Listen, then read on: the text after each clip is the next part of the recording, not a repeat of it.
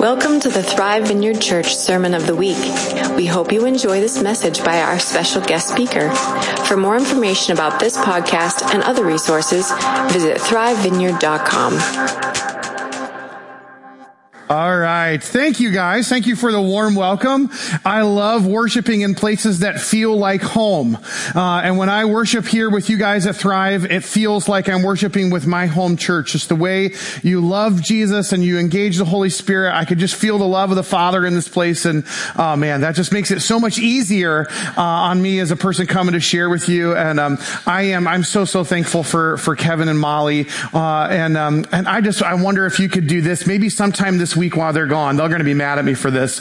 If you know their phone number, send them a text and say, Hey, I love you and I appreciate you. Don't ask them for anything. Just let them know that you love them and appreciate them. Cause when we pastors have an opportunity to be away, it's just nice to know, Hey, I'm loved and appreciated. So, uh, so just let them know that you care for them. Uh, that would, that would be awesome. So, uh, I'm going to share today, um, on, on something that's been on my heart and really kind of goes along with this, uh, Lenten season that many of us are in, that maybe you're kind of practicing maybe for the first time. Uh, for me, this has been something I've done uh, for for maybe 10 years or so, uh, and it helps me to frame this time uh, in Scripture and kind of um, and really the practice of of Lent is anchored in Jesus' time in the wilderness, and so we're going to explore a little bit together what is the hidden potential that's in the wilderness. And so, if you want to turn with me, you can turn to Luke uh, chapter four, or my guess is it will be on your screens as well.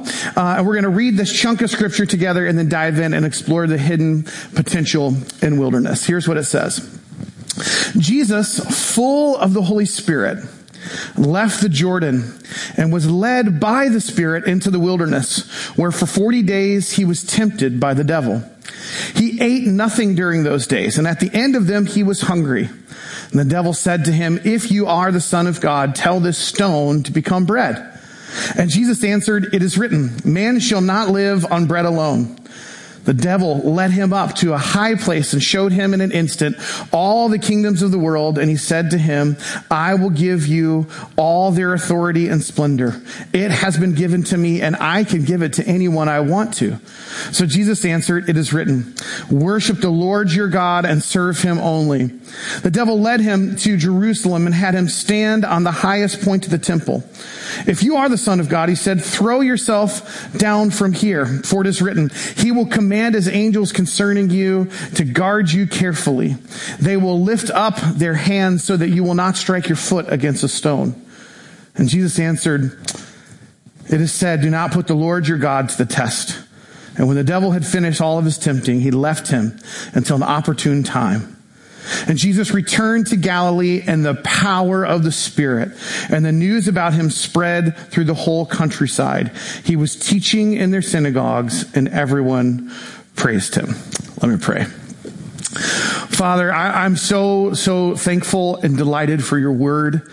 Uh, and Lord, and, and it's a privilege and a pleasure to be with your bride today uh, and to, to talk about this word that you've shared with us and to talk about the experience of Jesus in the wilderness. I pray, Lord, that today you would help me share what's on your heart to share. God, and not to put myself at the center stage or to communicate anything that's not on your heart.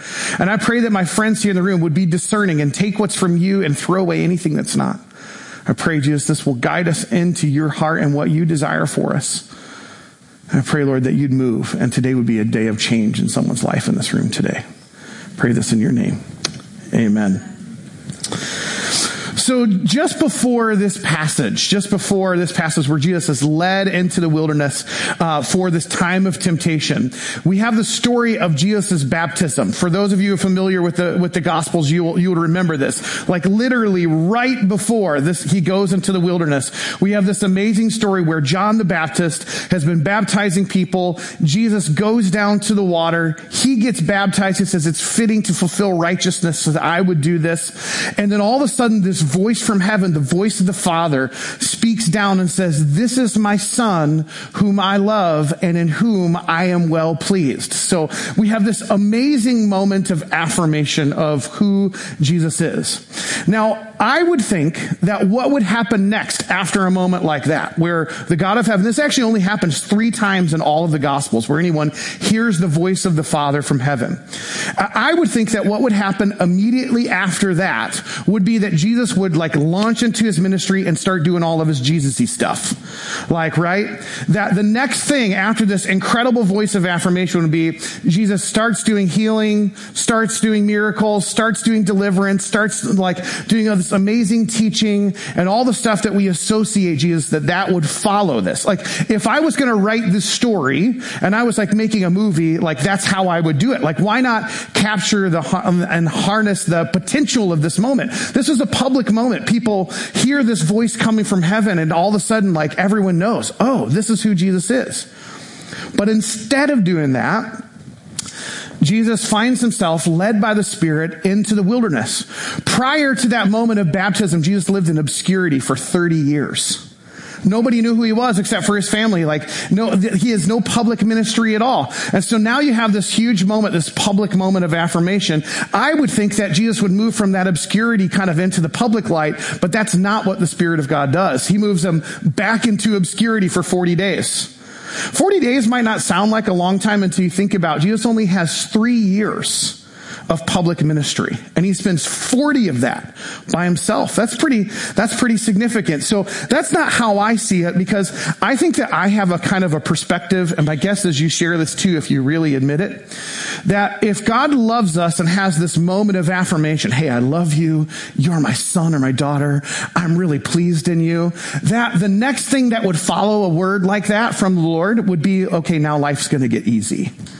Or now there's gonna be some promotion right? Because we have this kind of subtle thinking that if God really loves us, then sometimes he will make it easy for us. And if God is angry or frustrated, well, then it, he makes it hard on us. But it's funny because that's not at all what happens here. We have this like really clear, I love you, you are my son. And then the immediately next thing ha- happens is Jesus is led into the wilderness to be tempted by the devil. Let's, let's be honest this morning, guys. Let's not, let's not be kind of like, uh, the kind of Christians that won't be vulnerable. And let's admit that sometimes, whether we know we should or not, we believe that. If God really loves us, he will make it easy. But here it's the exact opposite. God's love and affirmation is immediately followed by leading Jesus into this wilderness to be tempted by the devil. And it would be easy to see that this isn't loving by God, that this isn't God showing Jesus that, that he really loves him, if we misunderstand or if we don't appreciate what happens in the wilderness what happens in these times of testing. But Jesus, he willingly goes. The Spirit leads him into this time of, in the wilderness and he willingly goes. He says, yeah, okay, I'm going to do this because Jesus knows there's hidden potential and what the Father is going to do in this time in the wilderness. Now to understand exactly what's going on here, we, we need to take a step back and, and look at what the, what the Lord did in the life of his people way back in the Old Testament when they spent their time in the wilderness. So if you remember, uh, back, uh, back when the, the Israelites, they were uh, in captivity in Egypt, Remember this, this story? They're in captivity in Egypt. They're under oppression by, by this, this Pharaoh, this king of Egypt. They cry out for God, for God to rescue them. He rescues them. You have the whole thing where they go through the Red Sea and then they spend the next 40 years in the wilderness. This story about Jesus, that time of the Israelites spending 40 years in the wilderness, that's the backdrop. That's kind of what's happening in the background to Jesus' 40 days in the wilderness. As a matter of fact, a couple of the scriptures that Jesus quotes as the enemy is tempting him come directly from Deuteronomy. And in the book of Deuteronomy, if you, if we, we don't have time to go into all of this right now, and Deuteronomy chapter 6, 7, and 8, I encourage you, go and read this later. Go and read these chapters. This is the background of what's happening in the wilderness. The scriptures that Jesus quotes to, to the devil here, actually two of them come from those chapters in Deuteronomy, from chapter 6, 7, and 8. So clearly kind of the writer of the gospel is like saying, hey, I want you to be understanding what's happening with Jesus has a connection to what's happening there. And if we study those chapters in Deuteronomy, what we learn is that God had intention for his people in the wilderness. He actually tells them in Deuteronomy chapter, I think it's, I can't remember if it's eight or six. He tells them, I led you into the wilderness to test you and to see what was in your heart, to know whether or not you would be faithful to me. So that's interesting. This test that the people go through is a test to reveal something that's in his heart. He also goes on to say, I provided manna for you. I made sure that your clothing wasn't going to wear. I've totally taken care of you. I would interpret that for him to say, I wanted to reveal something of myself to you in the wilderness. And all of this, if we read those chapters together, are all meant to prepare the people of God for entering into the promised land. You need to know I'm going to take care of you as you enter into the promised land. Well, I would say that is exactly what's happening here with Jesus. That this time of temptation is actually a time of testing, just like what happened to God's people when they spent 40 years in the wilderness. Jesus is going to spend these 40 days in the wilderness being tested. And if we just think about the purpose of tests, why, why do we take tests? Now, I should say, that here in the language of the Gospel of Luke, uh, it says Jesus was led and he was tempted by the devil. The original language actually means tested, not just tempted. It can be taken both ways. And it doesn't necessarily mean something negative, right? So tests of, of their own accord uh, aren't necessarily bad things. Actually, tests are actually good things, right? Tests are intended primarily for two purposes. One, they reveal something. Tests reveal something. So if you think about it, go back to your days when you were in school. Uh, let's let's do driver's test. That one to me for, feels easier. I think about when I took my driver's test. The driver's test is re- meant to reveal what you know. What do you have inside? Do you know how to navigate the road? Do you know the signs? Do you know that, right? And it, it also reveals what you need to know. Because if you don't pass that test and the person that you're doing the driving with is like, yeah, this person's not ready, here's what you would need to do to pass this test. So it reveals what you know and it reveals what you need to know. And tests prepare you for what's next, right? So you take, do you take an exam, you can't pass from one grade to the next without passing certain exams. The point of testing is to make sure that you're ready for the next thing. That's the point of tests. And that um, is helpful for me to think about. I can't inv- advance unless I go through a time of testing. We have to think about this time that Jesus spends in the wilderness and the broader context of what we know about the heart of God. What we know about what the Spirit of God does. The Holy Spirit always leads us into more life with God, not less. So whatever happens here in this passage, the Spirit of God's intent is to lead Jesus into the wilderness, not as a form of punishment. Let me, this is like a, this is like a Sunday school question. Did Jesus do anything bad to, to earn this time of testing in the wilderness? No, right? Our confession as believers is that Jesus lived a perfectly sinless life. So he's not being punished. And tests in our life, maybe there's sometimes where there are, there are discipline that God is doing, but discipline is always meant to, to instruct us, to teach us, to advance us, not to push us down, not to punish us. They're meant to reveal something in our life that helps us move on to the next thing in our life, that move us deeper into the heart of God. And so the, the hidden potential in the wilderness and for us is that God can reveal more of himself to us. That he can reveal what's in our heart and he can reveal what's in his heart and he can move on to the next thing. Now, just to be clear, that is not our enemy's intent in testing. The enemy's intent in testing, it's interesting how this word is used. So it could be test, but it also could be tempt. Because to tempt someone to do something is to try to move them away from the heart of God. And that's clearly what the enemy's intent here is this. His heart for Jesus is like it was, like it is for all of us is to kill, to steal, and destroy. That's what he wants to do, Jesus. So we shouldn't um, uh, be confused when we enter into times of testing where things are hard, where things are difficult, about what God wants to accomplish in our life which is draw us more into his heart, and what the enemy wants to accomplish in our life, which is to move us away from God's heart. Do you see that? And sometimes those things are going on at the same exact, at the same exact time. Helps me to think about, I go back to my college days uh, in my own time of taking lots of tests. I had this, um, uh, I had this professor. Uh, I took this Old Testament class, uh, and the, it was kind of an introduction to understanding and studying the Old Testament. And Had the, the professor was this awesome, godly man who really knew the heart of God and really understood the scriptures. And every time I would sit in his class, it was really clear this guy wanted the students in the class to know more about who God was. And when he gave us a test, he would give us a study guide because he wanted us to be able to pass the test. He wanted us to work hard and he wanted us to, to learn something along the way, but his heart and his, his intent was that we would take these tests and that we would do well. That was awesome. But we um, we also had a um, a a he I'm sorry he had a uh, student assistant, and the student assistant was a young seminarian. And he, he had a, like an axe to grind and something to prove. He wanted all of us little, like kind of peon college students to, to know that he knew more than we did. And so every time he would give us a test, he would ask us the most obscure questions he could possibly ask.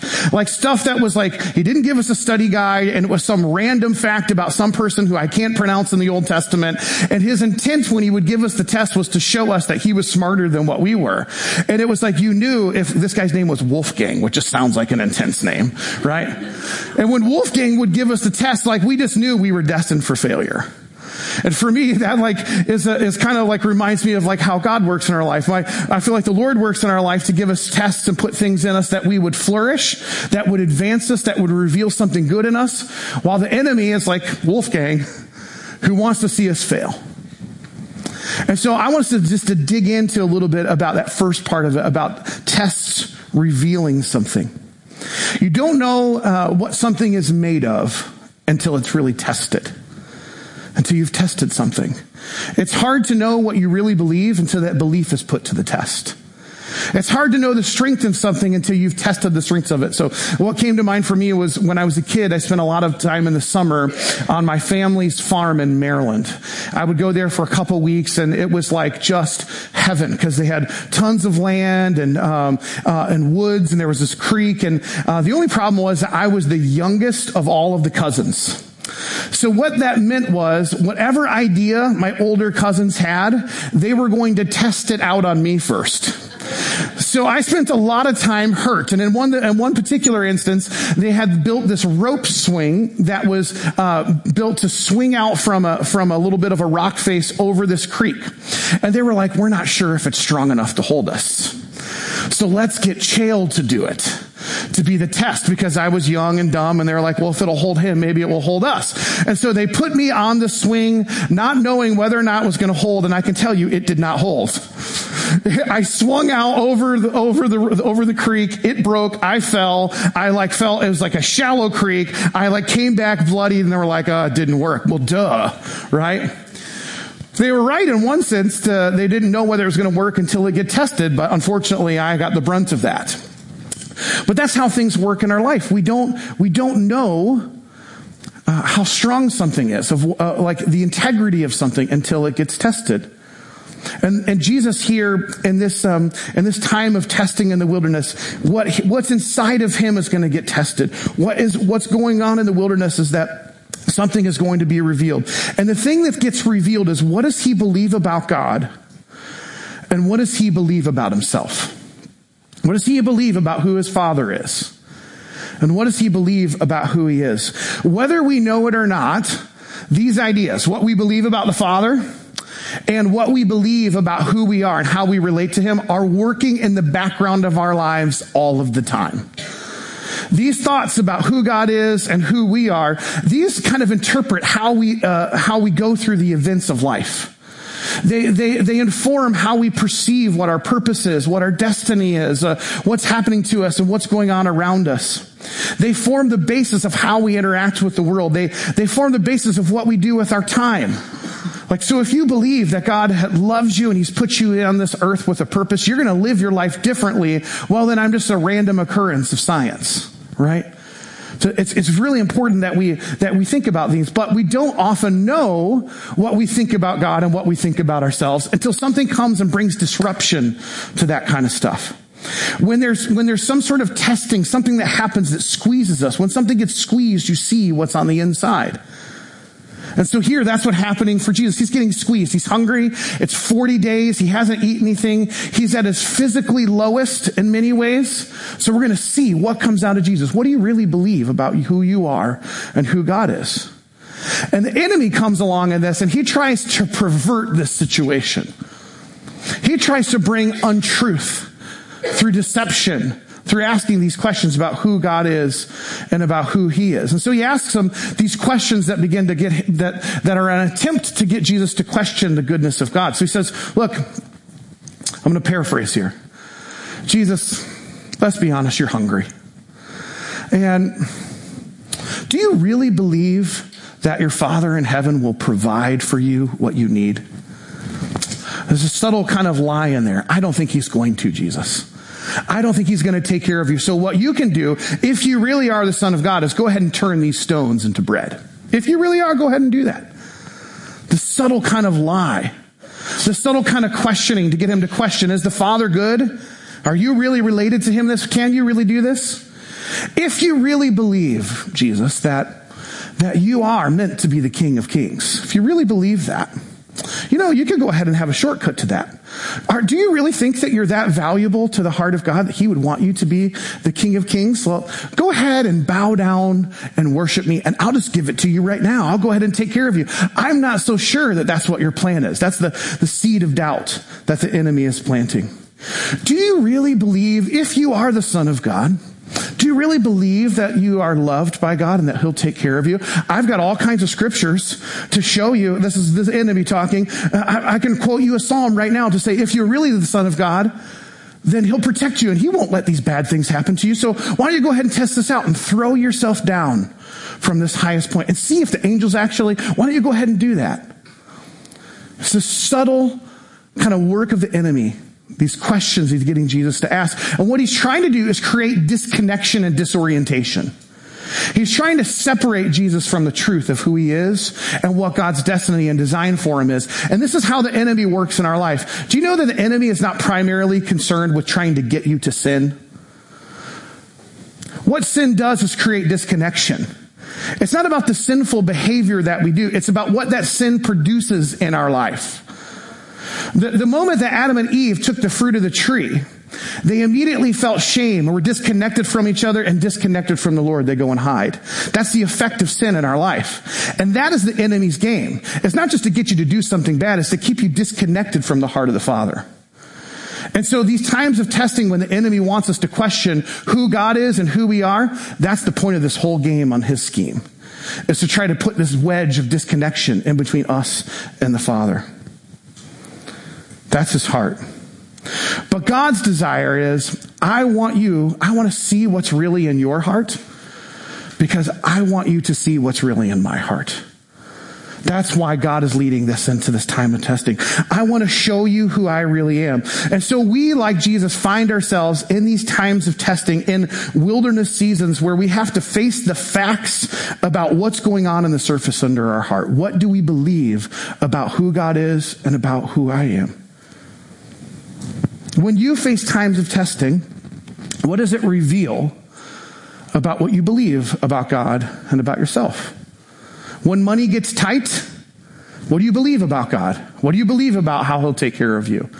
When you get a bad diagnosis from the doctor, what do you believe? In this particular situation. When you have relationships that are crumbling around you and falling apart, what do you believe about God's desire for you to be in community? What do you believe about yourself and what you think He thinks about you? When you're lonely and isolated, where do your thoughts go? When you feel like people have abandoned you, what do you believe about God? What do you believe about yourself? When your marriage gets hard, what do you believe about what God, about who God is and what He means for you? You know, those, those things reveal. For Jesus, what it reveals is he has absolute confidence in who his father is and who he is. Jesus passed this test with like an A plus.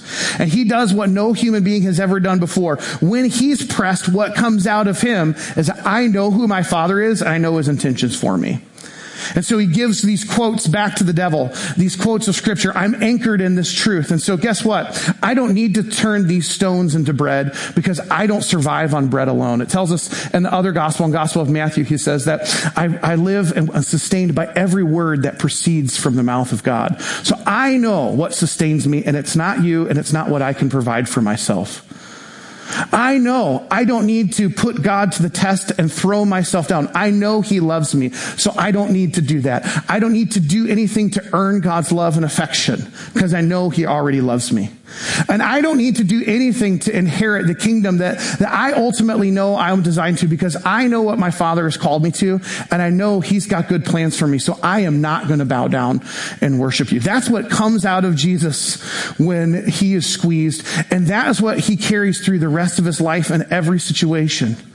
He's 100% secure in his identity. He's 100% secure in his purpose. And the result for us is really good news because that allows him to win for us our salvation. You and I can sing the songs that we're singing today and experience the love of God because Jesus was so confident in this. But the truth is that my story and your story is often very different.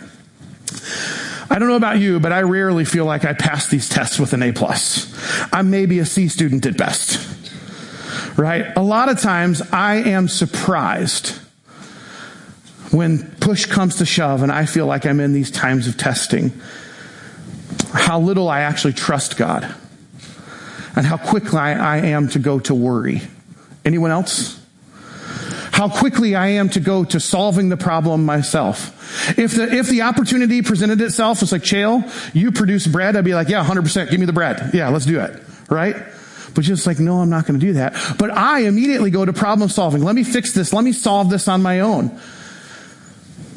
I, I'm, I'm often taken back when I go through times of testing by whether or not, I don't believe that, I don't doubt whether God is good, but I wonder if he'll be good to me. Anybody else? I don't doubt whether or not God is love, but I doubt, God, how is this loving? Right? Because when I get tested, it reveals what's inside of me. And sometimes what's inside of me is not necessarily something I like. One, one time I was on a, a like a literal wilderness trip. We do these backpacking and uh, canoeing trips in Canada with some guys from our church. And um, it's kind of like a leadership training, spiritual formation kind of thing that we do.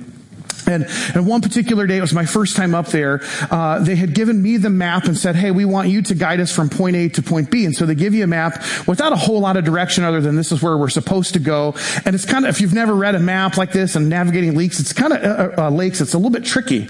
And so they, they asked me to do this. And so uh, I was doing okay until I finally got into this one big lake and I got a bit disoriented and I couldn't find where we were supposed to go to the other side of the lake, the exact spot we're supposed to get out and portage our canoes from one place to the next, would carry them from one place to the next. I couldn't find it.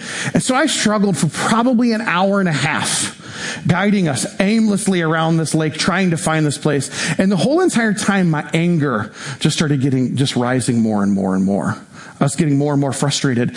And finally, someone said something to me. I couldn't even tell you what they said. And I absolutely lost it. I just got so angry. I just acted out in rage. I screamed something. I don't remember what it said. Probably can't repeat it here. It wasn't good. And in that moment, I was like just so, uh, I knew the moment it came out of my mouth that there was like something ungodly inside. And as I reflected on it later on, we got around the campfire and we were reflecting on the day. I had a chance to process the event. I realized that I had been believing this lie that I had to be perfect in order to be a leader. And that I believed that I had to guide everybody perfectly if they were going to really trust me and follow my leadership. By that time, I was a pastor, which is a really yucky thing to act that way as a pastor, but it felt like, you know, uh, what else am I going to do? It's real. It's raw. And so that actually changed the course of my life because I realized I wasn't living with that lie in that moment. I had been living with that lie my whole life believing that I had to be perfect. And that moment of revelation, of that testing in the wilderness, set me on a course that I was going to be completely different. I entered into counseling. I was like, I got to get to the root of this. I did inner healing. I was like, I throw all the things at it, right? And I, what, what happened for me is God revealed his heart for me. that he was perfect and so I didn't have to be. And I wouldn't have had that moment of seeing how Jesus is a perfect leader if I hadn't seen my own imperfection as a leader. I had to go through that time of testing to get to that place. The point of times of testing aren't really about passing or failing.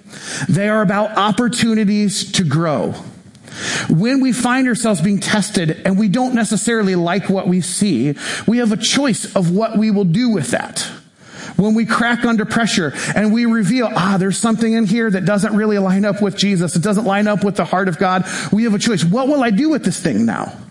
Now, some of us will double down and, and kind of go more into the dysfunction, but God's heart is like, no, I want you to see my heart for you in this. And there's no way that we can do that unless we're willing to face those things. God has something, this hidden thing in the wilderness for us to discover about who he is. He has something that he can awaken in us that will, that will draw something out in us if we're willing to lean in to the wilderness. He is longing. I'm telling you, the Father is longing to show you his heart. In order to show you his heart, sometimes he has to show you what's in your heart. So we can choose to listen to the devil's whispers, listens to his lies, allow him to bring that disconnection and doubt. We can allow ourselves to feel defeated and like pushed down, or we can take these times of testing as opportunities to learn. We can take the pressure. Look, I'm just going to relieve you of pressure right now. You do not have to be perfect. It's okay. Not right now, man. This would be a great time just to focus right here, but thank you so much. No, you're good, man. Uh, so I, am just, uh, you know, I, I want you to know that the Father's heart is to reveal his heart. Where there's doubt about God's faithfulness, I can choose to wait and watch and see how he'll be faithful. Where I find myself not resp- responding in a Christ like way in a situation, I can choose to say, I bring this to you, Jesus. When I'm short with my kids, like I was just last night at a moment with one of my daughters, that was not my proudest moment as a dad. I can choose to lean in and say, okay, Lord, how can I be more like you? I don't like what just came out right there. That's what his heart is for you, and that's the hidden potential in the wilderness. His, the hidden potential is deeper intimacy with him and a deeper sense of identity for you. That's what gets to happen if we're willing. God's heart, when he brings us into times of testing, is to draw us into his heart. Some of you who have been through terrible, hard times of testing will know there are times you never felt closer to the Lord than in those times. Am I right? Right? And my, you might say, I don't ever want to go back there again.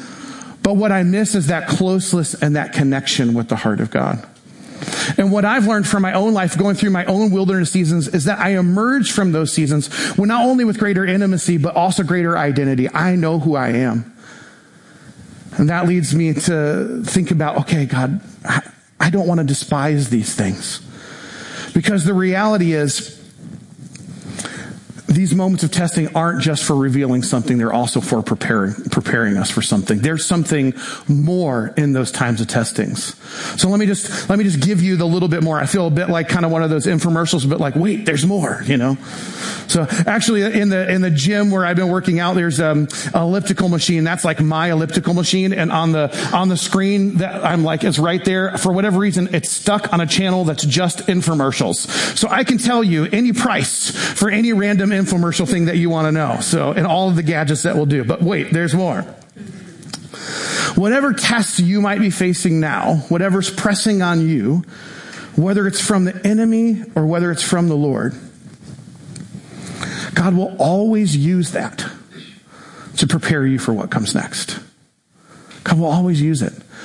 Not every test, not every hardship, not every difficult, just to be really clear, is, is from the Lord. I, remember, the devil wants to kill, to steal, and destroy. His heart and his intent is to bring you down, right?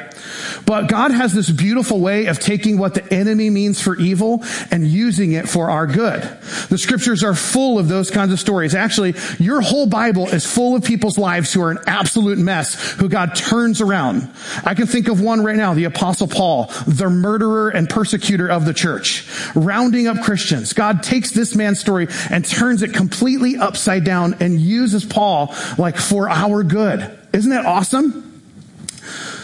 So what I know is God won't waste the wilderness that we're in. He, he won't waste it even if he didn't bring it. These are always meant to advance us and always can advance us. These times of testing, in those times of testing, we are formed in the present for what God has for us in the future. Sometimes that, that comes through overcoming. Sometimes we face a test and we're like, in this battle, in this moment, I, I know I stood my ground and I can overcome so I know I can take on the next thing that's ahead of me. Sometimes we face these tests and it's through overcoming that we advance into the next thing. Sometimes it's through our weakness and sometimes it's through our failure, but this is how life works. When a baby starts learning to walk, how many times do they fall down before they finally figure it out? When you first learned to ride a bike, how many times did you fall over on the bike before you finally figured out how to ride it? Right? It was all those times of failure, of falling over, that helped your body to figure out, oh, this is how you pedal and steer the bike. I can still remember the feeling like it was yesterday when I figured out how to keep the bike going without falling. Do you remember that feeling? But it wasn't like one day you had finally figured out a special trick. Like, you know, like you just put the pieces together. That's what happens in, in, children when they begin to walk. It's not like they're able to like sit down and like put on a whiteboard, okay, these are the steps to walking. I'm going to do this right now. They try and they try and they try and they fall and they fall and eventually they just figure it out. And that's a skill that they will have with them for the rest of their life. But every, every attempt, every time they tried and they failed, advanced them rather than set them back.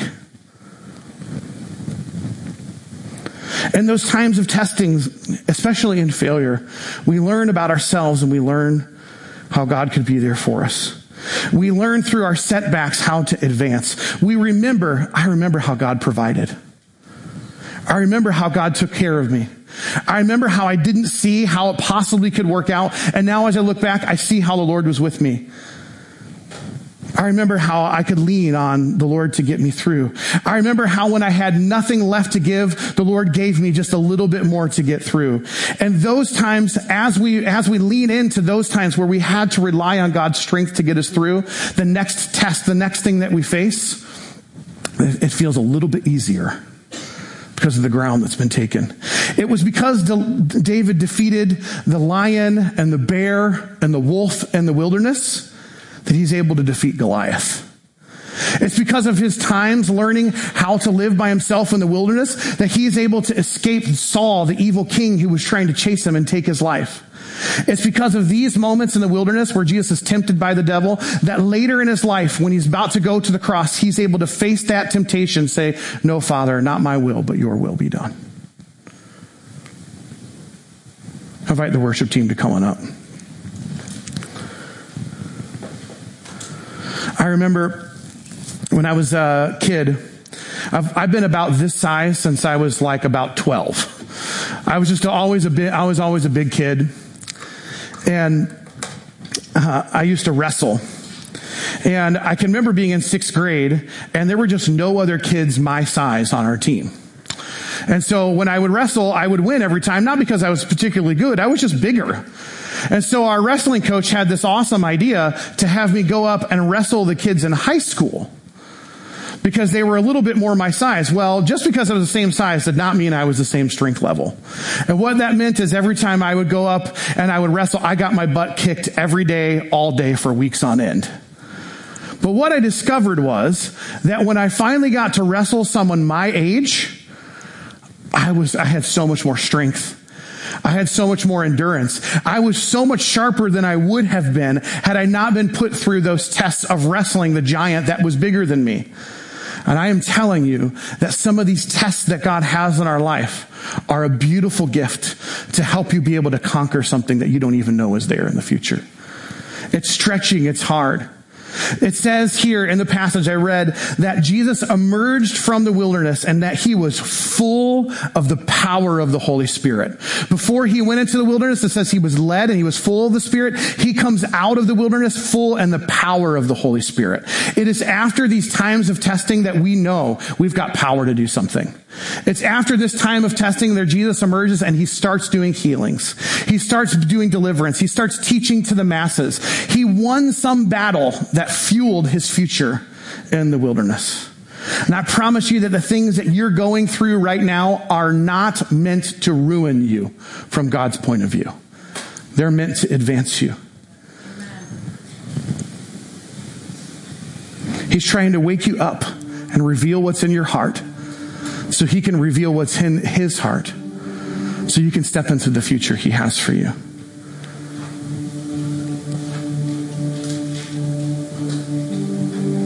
So I wonder, what test are you facing right now? What is God showing you right now about who you are? What is God showing you right now about who He is?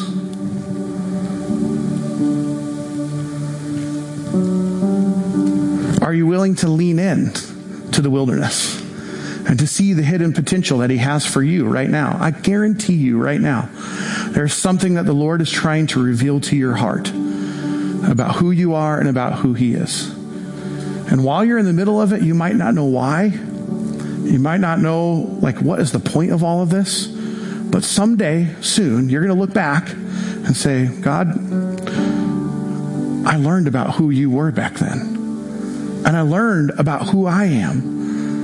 And you're going to step into the situation with more power than what you knew was possible. I can only say that with so, such assurance because I've seen it play out in my life over and over again. I've seen it play out in the lives of the people in my church over and over and over again. But we have a choice to make. Will we really engage with the heart of God and hear his voice in these moments? We choose to embrace this like kind of hidden thing that's happened in the wilderness?